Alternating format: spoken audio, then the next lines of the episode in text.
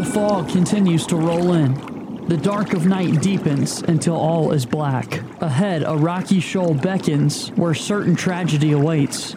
Your ship plows forward, pushed by the storm. Just as your hope begins to subside, you see it the light from the lighthouse that guides you to safety, faithfully kept by the lightkeeper. Hi, friends. Welcome to Lessons from the Lightkeeper, a special series on the Ed Leader podcast. I'm your host, Rob Jackson.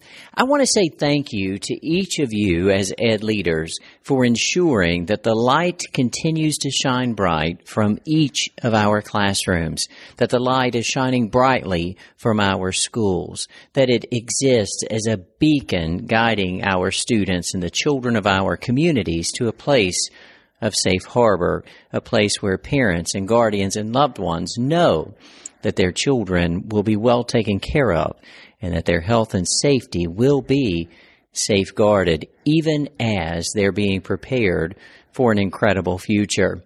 Thank you for that work as light keepers. Today's lesson from the light keeper in some ways is a bit ironic. In fact, perhaps one could argue why in the world would that be one of the lessons from the lightkeeper. You see, my friends, we are in the learning business. We're the home of the oft repeated refrain of lifelong learners. We're where we say that we're lead learners, that we're in the learning business. And yet, my friends, we could probably each name an ed leader one that's probably not been very successful in the long term, even if they had early success, where they themselves seemingly lost the love of learning, or at least stopped learning, and in that moment began to go backwards. You see, today's lesson from the Lightkeeper is teachability expands the light. Teachability expands the light. We've talked about belief and passion, initiative, focus, preparation, practice, perseverance, courage, and today, teachability. Teachability is not so much about competence and mental capacity as it is about attitude. It's the desire to listen, to learn, and to apply. It's the hunger to discover and grow. It's the willingness to learn, to unlearn and to relearn. President John F. Kennedy said, Leadership and learning are indispensable to each other. I couldn't agree more. Leadership is learning. Learning is leadership, particularly when you're willing to be vulnerable and say to a group that you're serving by leading, I'm not sure about this. I need to learn more about it or even more powerfully, hey, can you teach me about that? Leadership and learning are indispensable to each other. Within the North Carolina educational community, there's a true giant among ed leaders. His name is Jack Hoke.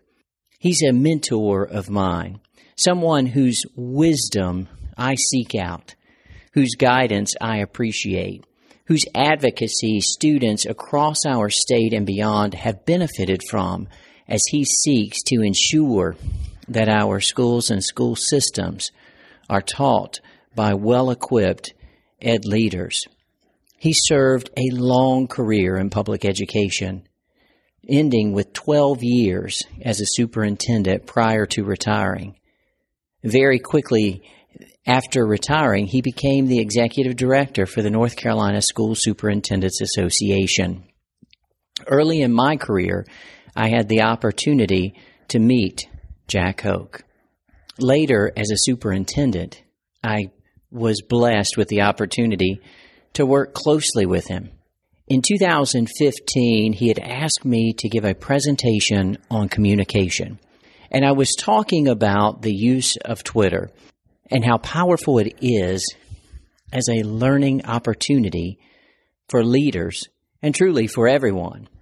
In that moment, this highly respected, highly regarded educational leader in our state became very vulnerable. He could have chosen not to ask a question about something he didn't know a whole lot about at that time. He could have chosen to ignore what was a new technology to him, but instead he said, Teach me about Twitter. He reached out at the same time to a mutual friend, Dr. Heather Mullins. And between Dr. Mullins and I, we were able to help get Jack Hoke started on Twitter. Today, if you go to at NC Supers, you will see that today he has 3,740 followers. If you go down that list of followers, you'll be impressed and surprised by the educational leaders you'll find there. You will also see on his Twitter profile that to date, he has sent over 54,000 tweets. Now, what I love about that is that as the executive director of the School Superintendents Association, he has time as a retiree to be on Twitter to find powerful information, whether it's news articles or the latest research, and to retweet it.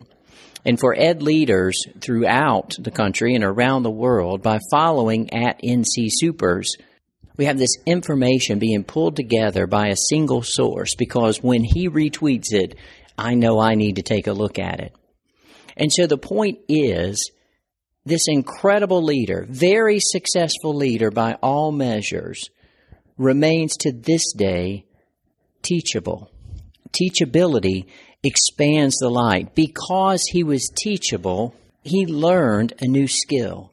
And he used that skill to expand his light in a way that he has been able to share information and has grown his ability to shine the light. You see, teachability expands the light. There's quite a few truths about teachability. First of all, nothing is interesting if you're not interested. Sir Winston Churchill said, the most important thing about education is appetite. If you're not hungry, you're not going to eat. If you don't want to learn, if you're not passionate about learning, you're not going to learn. Nothing's interesting if you're not interested. Teachable people are fully engaged in life. They're looking for the next thing. They're learning as they go and opening themselves to new experiences. There's a definite relationship between passion and potential.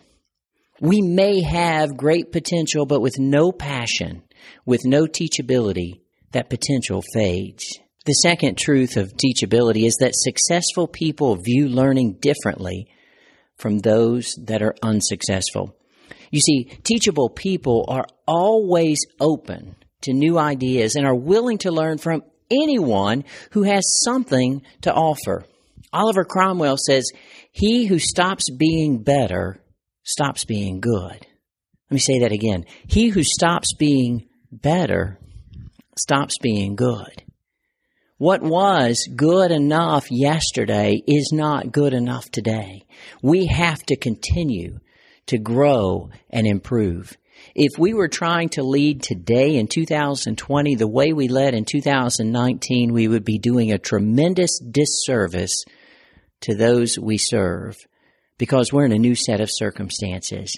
The pandemic has forced us to rethink instruction and curriculum delivery. It's forced us to rethink about how we assure the social emotional health and well-being of our students and our staff members.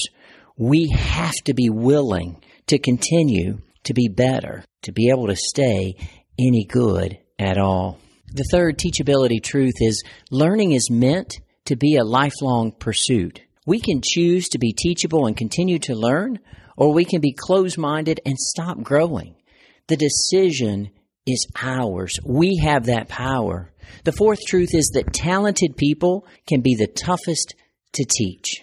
If you think about whether you're teaching in a classroom, when someone is able to read quicker or initially better than others, they stop working at it. In athletics, the same is true. You may have seen children as they grew up playing the same sport.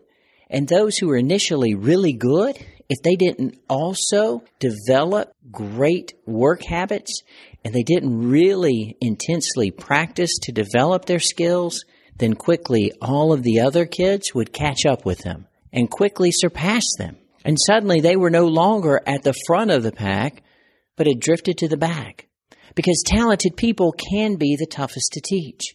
Those who are often invited into leadership positions pretty early in their career, if they get what my dad would call the big head and they stop being humble and they stop trying to learn every day, then they stop being good. And they're just not willing to learn because they think they know it all. And if we know it all, well, we're done. And that leads to the fifth truth about teachability. Pride is the number one hindrance to teachability. There's no question that pride derails so many in so many circumstances. The negative effects of pride as they relate to teachability are that pride closes our minds to new ideas.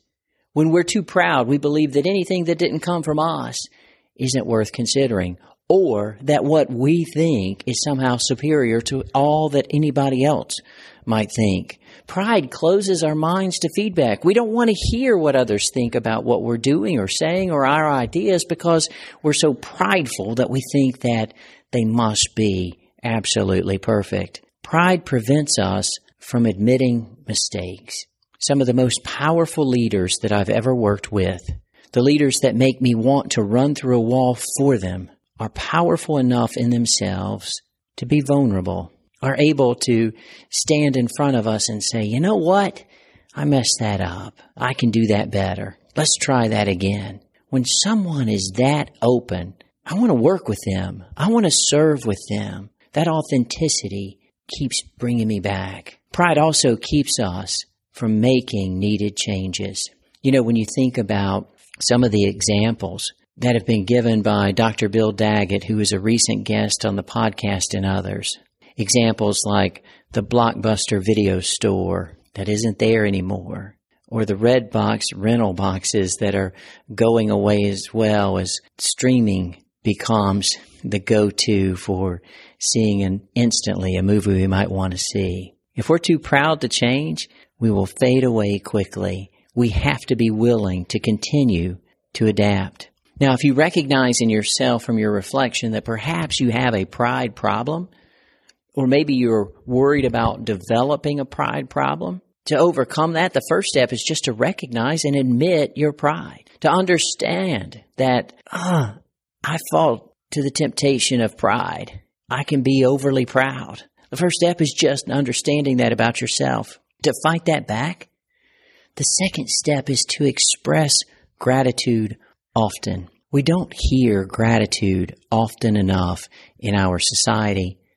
Unfortunately, sometimes in our schools or in our classrooms, taking the time to say that we're thankful or that we're blessed not only shares that message of gratitude with all who may hear it, but it reminds ourselves that, you know what, this isn't about me, that I have received from others, that I'm here in this moment able to do this work because others poured into me, and I appreciate that, that I've been given this opportunity for leadership, that I've been allowed to be the steward of this mantle of the moment. And I'm thankful for that. Sharing that gratitude helps us push back that temptation of pride. Another tool in fighting off the pride is laughing at ourselves simply recognizing that we have failed many times and sometimes in a very humorous way and laughing at ourselves allows us to keep from falling to that temptation of pride. To really